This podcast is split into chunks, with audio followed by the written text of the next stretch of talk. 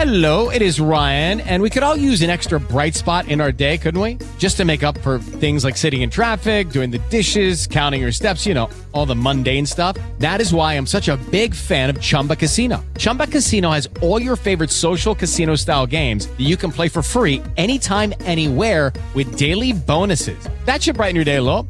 Actually, a lot. So sign up now at chumbacasino.com. That's chumbacasino.com. No purchase necessary. VGW Group. Void were prohibited by law. See terms and conditions. 18 plus. Judy was boring. Hello. Then Judy discovered ChumbaCasino.com. It's my little escape. Now Judy's the life of the party. Oh, baby, Mama's bringing home the bacon. Whoa, take it easy, Judy. The Chumba life is for everybody. So go to ChumbaCasino.com and play over 100 casino-style games. Join today and play for free for your chance to redeem some serious prizes. ChumbaCasino.com. No purchase necessary. Void were prohibited by law. 18 plus terms and conditions apply. See website for details.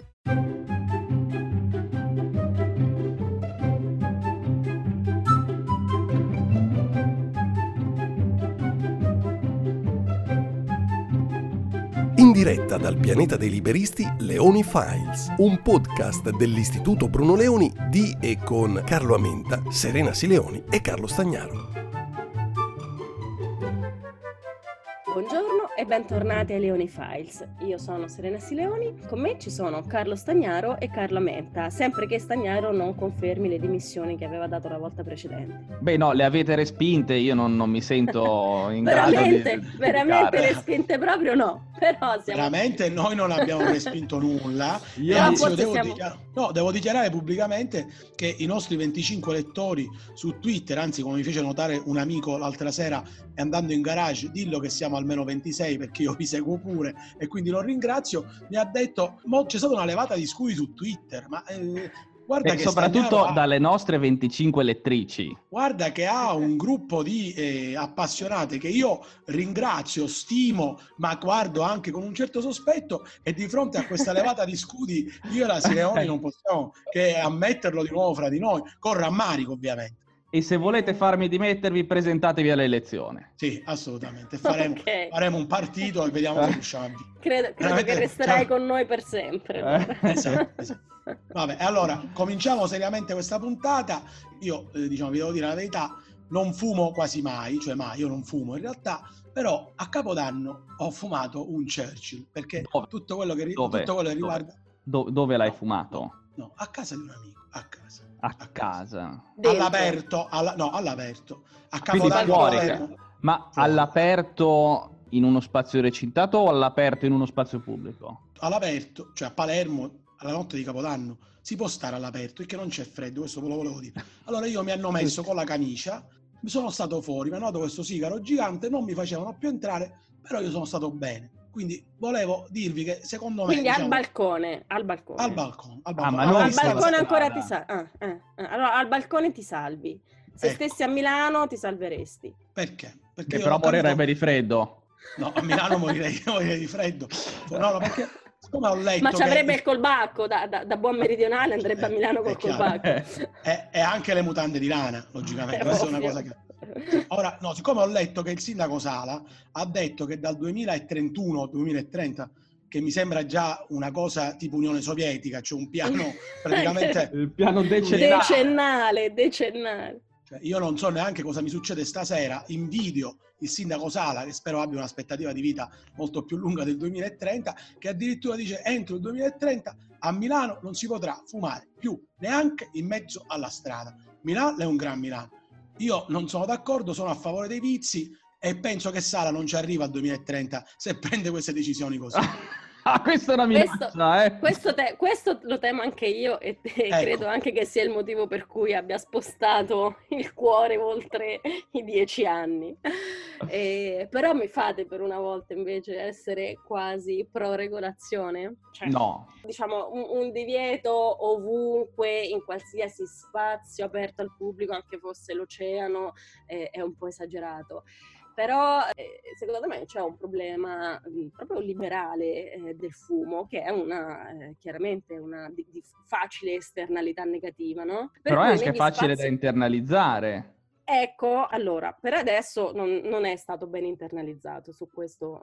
vi Beh, è vietato fumare in tutti i luoghi chiusi, adesso vietano di fumare in tutti i luoghi aperti, però il fumo è legale. Cioè c'è qualcosa che non va, no?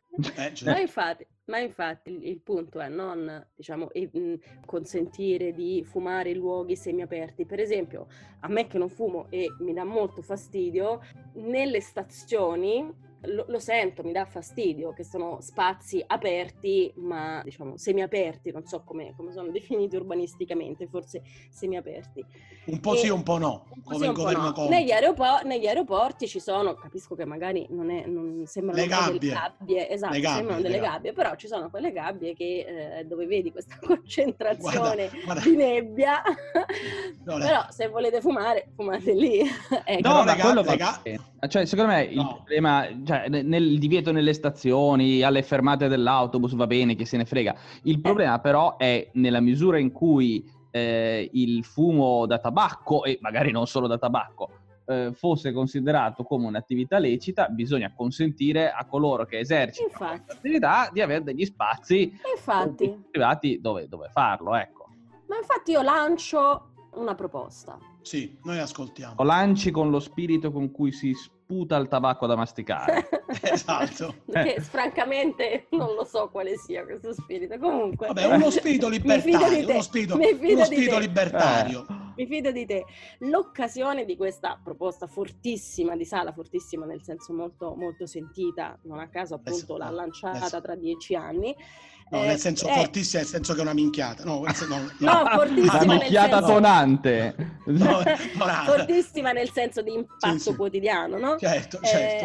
eh, la, la proposta può essere l'occasione invece per eh, ricordare e quindi, insistere perché sia modificata una disposizione di legge che do merito a Carlo di avermela fatta notare, che è quella che non consente l'apertura di locali solo per fumatori, che effettivamente è una- diciamo, un divieto che non, non ha alcuna ragione d'essere, no? Un Certo. vincolo che non ha alcuna ragione d'essere. Quindi liberi tutti di fumare nei locali dove non si dà, nei luoghi dove non si dà fastidio a- a- agli altri, Nei eh, ghetti, nei ghetti. nei ghetti, nelle Esatto. Si gabbie. sì, si nelle chiamano così. Però le gabbie potrebbero anche essere dei locali, dei ristoranti, dei bar dove si può fumare ovunque se un non è fumatore fra- se- semplicemente non ci va, fa una scelta di mercato. E direi che Questa si Serena ha confermato che Kipling aveva ragione. A Cioè? woman is only a woman, but a cigar is a smoke. esatto. Vabbè, comunque, comunque A una, proposito, Fa- faccio un passo indietro. Faccio io il Eh. passo indietro, eh. fallo eh. tu. Faccio fallo io il passo indietro. ti Mi di diverto. nuovo. Mi diverto. Bravo. No, ma come ti, ci hai dato l'idea per una battaglia politica futura No, dei tabagisti? Però, però que- questa, questa proposta di Serena, che per carità dimostra che ognuno di noi è libertario fino a che gli altri non ci danno fastidio, che va benissimo perché è la mia filosofia, è Beh, fondamentalmente... vabbè, però questa è una proposta, cioè è una cosa... No, no, una proposta intelligente, intelligente No, e ma- seria, come tutte anche quelle che questo fai. adagio che tu dici, no? È, è un adagio, come dire, abba- abbastanza, io credo che sia abbastanza liberale. Sì, è una buona No, no, definizione no. di libertarismo. Esatto, esatto, che poi è la mia preferita. Però vi segnalo che in questo modo torniamo sempre alla casta, cioè qui eh, la nostra amica Serena Sileoni che cosa ci dice? Chi vuole fumare, se ha i soldi, vuole fumare fuori, se ne va a fumare nei locali dove spende soldi, possibilmente... Sai cosa Vabbè, si dice dalle mie parti, no? Eh, come si dice? Che la salute senza i soldi è una mezza malattia. Esatto. Scusa, e no, quindi ma aspetta, vale... aspetta, Nento, aspetta, ma tu vorresti anche un diritto sociale al fumo, non... No, no, io non dico questo, però vi voglio anche dire che la verità è che voi continuate a perpetrare questa vicenda della mancanza totale di disuguaglianza nel mondo. Io sono stanco di questa vicenda, voi non siete attenti all'eguaglianza. Sì, sì, ma se sì, i sì. fumatori di sigaro saranno quella minima percentuale di ricconi che detengono tutta la ricchezza del pianeta, dai, su. Cioè, Ah, esatto. cioè quindi Carlo è uno dei 2153 individui che secondo il rapporto Oxfam 2020 hanno più ricchezze di 4,6 miliardi di persone? Secondo Sì, mi me hanno- sì, mi visto Io- che mi fuma hanno- il sigaro, sì. Io sono sempre stato il tuo amico, eh. Sì, va là, Cioè- continui ad esserlo, continui ad esserlo. Però, però è, è così. Voglio, voi non volete affrontare questa vicenda e come ha detto bene oggi eh, un lettore, un, un, un utente di Twitter, ha detto ecco, il mondo è sempre più diseguale, ma verrà qualcuno del solito circolo liberale, del Bruno Leoni o del Foglio e ci dirà che i numeri sono tutti sbagliati. Stagnaro, raccontaci perché effettivamente l'Oxfam, l'Oxfam non ha fatto che scrivere come Sala una serie di minchiate. Vai. No, in realtà i numeri sono giusti, il problema è, è che i numeri vanno anche, eh, vanno anche interpretate, no? E nel rapporto di Oxfam ci sono una serie di errori metodologici su cui non ha senso entrare eh, in, in, questa trasmissione, ma ne abbiamo parlato con Luciano Capone eh, sul foglio. Però, eh, al di là degli errori metodologici, il tema è questo. Eh, Oxfam racconta i dati sulla distribuzione della ricchezza senza leggerli e soprattutto senza guardare al loro, al loro vero significato. Qual è il loro vero significato? Premessa, per fare questo ragionamento Oxfam si basa su un rapporto di Credit Suisse che misura la ricchezza netta delle famiglie, cioè la differenza tra le proprietà e i debiti. Secondo questo rapporto, per esempio, un eh, rampollo della middle class americana che va a studiare ad Harvard e per questo contrae un mutuo e quindi è indebitato, è più povero, ha una ricchezza netta. Diamenta. Non diamenta, ma rispetto a un contadino no. del Laos che non esatto. ha niente e non ha neanche debiti. Ora, nella logica del rapporto di Credit Suisse, questa cosa qua ha senso, ma se la vogliamo utilizzare per misurare la disuguaglianza a livello globale o la distribuzione della ricchezza a livello globale, non ha più senso, non ha più senso. L'altra cosa che emerge dalla, dalla lettura del rapporto di Credit Suisse, eh, incredibilmente, è che, incredib- non incredibilmente per noi, ma incredibilmente per Oxfam, è che non solo la maggior parte dei poveri del mondo, grazie alla globalizzazione, al capitalismo, negli ultimi vent'anni hanno migliorato la loro situazione patrimoniale, ma che mentre questo accadeva anche la disuguaglianza si riduceva. E, e quindi è, è, abbastanza surreale che Oxfam tutti gli anni dice che le cose peggiorano e lo dice sulla base di una fonte dalla quale è trasparente che le cose migliorano. Sì, diciamo che il modo di leggere i dati, come sempre, di interpretarli cambia notevolmente cogliendo al balzo quello che stai dicendo e spostando l'analisi, il, il ragionamento sull'Italia, a me per esempio impressiona particolarmente che eh, si parla sempre in Italia di disuguaglianza eh, che aumenterebbe, cosa che non è esattamente così.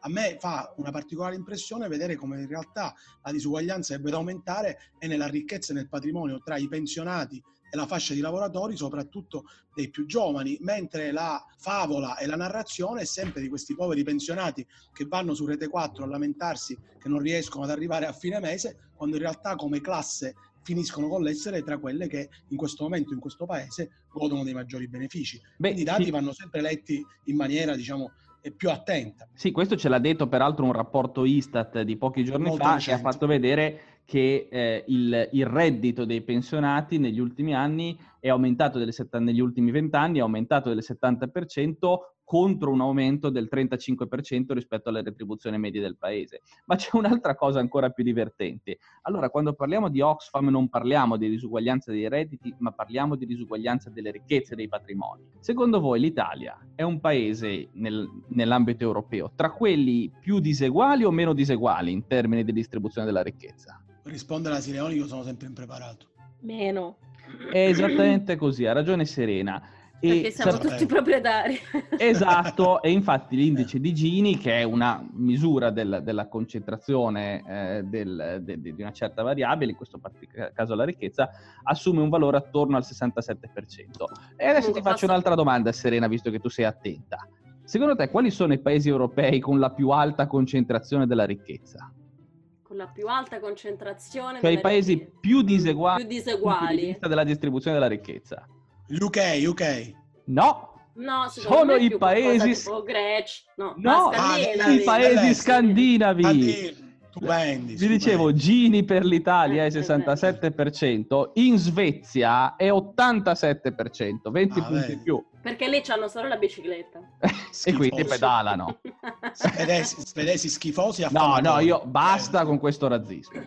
Basta. Basta. Accogli- aiutiamo gli svedesi a casa loro, anche a casa nostra se vogliamo. Anche, anche le svedesi a casa nostra, se volete, se no niente. Sei no. un razzista e sessista. Sì, Eh, sì. come, Ah, come ecco. Oxfam peraltro dipinge eh, l'umanità, perché Esatto. mi pare che Esatto. sia un punto anche sulle, sulle disuguaglianze di genere nelle- nella capacità reddituale. Però posso dire una cosa personale. Di sinistra, vuoi dire una cosa di sinistra? No, una cosa personale. e Anche di destra. Sì. Una, una personale e una più generale. Sono molto contenta di aver risposto alla domanda di Stagnaro. Mi sentivo come una studentessa all'esame impreparata, visto che non ho fatto economia. Quindi questo, diciamo, eh, eh, mm, you made my day. Promossa. e invece no, una, la- una riflessione più generale sulla- su, su questo rapporto annuale di Oxfam. La cosa che a me impressiona eh, è che questo genere di informazioni che, come tu dici, non partono da dati sbagliati, eh, ma perpetuano una interpretazione dei dati che eh, non è corretta o comunque parziale e quindi non è limpida, eh, hanno una ragione d'essere che a me fa molta paura, che è quella dell'invidia. Cioè, eh, contribu- da un lato temo che funzionino proprio perché generano invidia, sono motori di invidia sociale. Dall'altro, eh, e quindi mi, mi chiedo anche se non siano fatti in quest'ottica, no? Dall'altro effettivamente hanno questo, questo effetto di eh, generare un senso di rivalsa eh, da parte della maggior parte della popolazione, quali siamo tutti noi, perché nessuno di noi qui eh, partamenta in quanto Beh, fumatore che c'ha il sigaro. sì. esatto.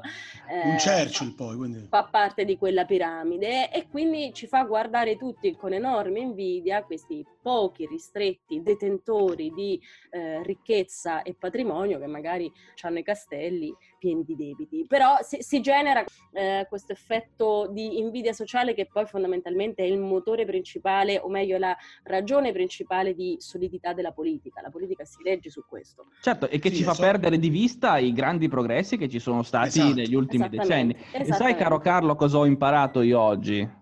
A parte che io sono miliardario. Eh, no, quella è una cosa che ci hai sempre tenuto nascosta. Eh, e vabbè, esatto. questo faremo i conti. No, io ho imparato che dietro una grande donna come Serena ci sono sempre due grandi uomini che sanno stare un passo indietro. Sopra- e soprattutto, so- soprattutto un passo perché sta- stanno un passo avanti precipitano per primi Perché, per e che sono ragione. stati selezionati, diciamola tutta, per, per il loro pregio estetico. Esatto sì, questo si capisce Ed è- Voi non è- vedete l'ora, voi Eh. non vedete l'ora che ci sia qualcuno che vi dica esattamente questo, Esatto. che siete stati No. selezionati per la vostra bellezza. E insomma, è che, quindi invito i nostri lettori a chiedersi perché facciamo un podcast solo audio e non video. Questo diciamo, è il motivo fondamentale. E allora, Però, vabbè, è l'unico modo che abbiamo di fare i valletti a Serena, quindi ce lo facciamo Esatto, andare bene. Che, Eh. che è una figata, che è una figata. Allora io Eh. saluto voi e saluto i nostri 25 ascoltatori facendo che cosa? Accendendomi un Churchill, bruciando le pagine del rapporto Oxfam. Ah, no, pensavo- così- No, no, no, no, no, No, no, no, no, no, no, no, accendiamo. No, no, no, no. Allora mettiamo all'asta la disuguaglianza e i miei sigari. Saluti a tutti. Saluti a Ciao. tutti, ciao. Ciao.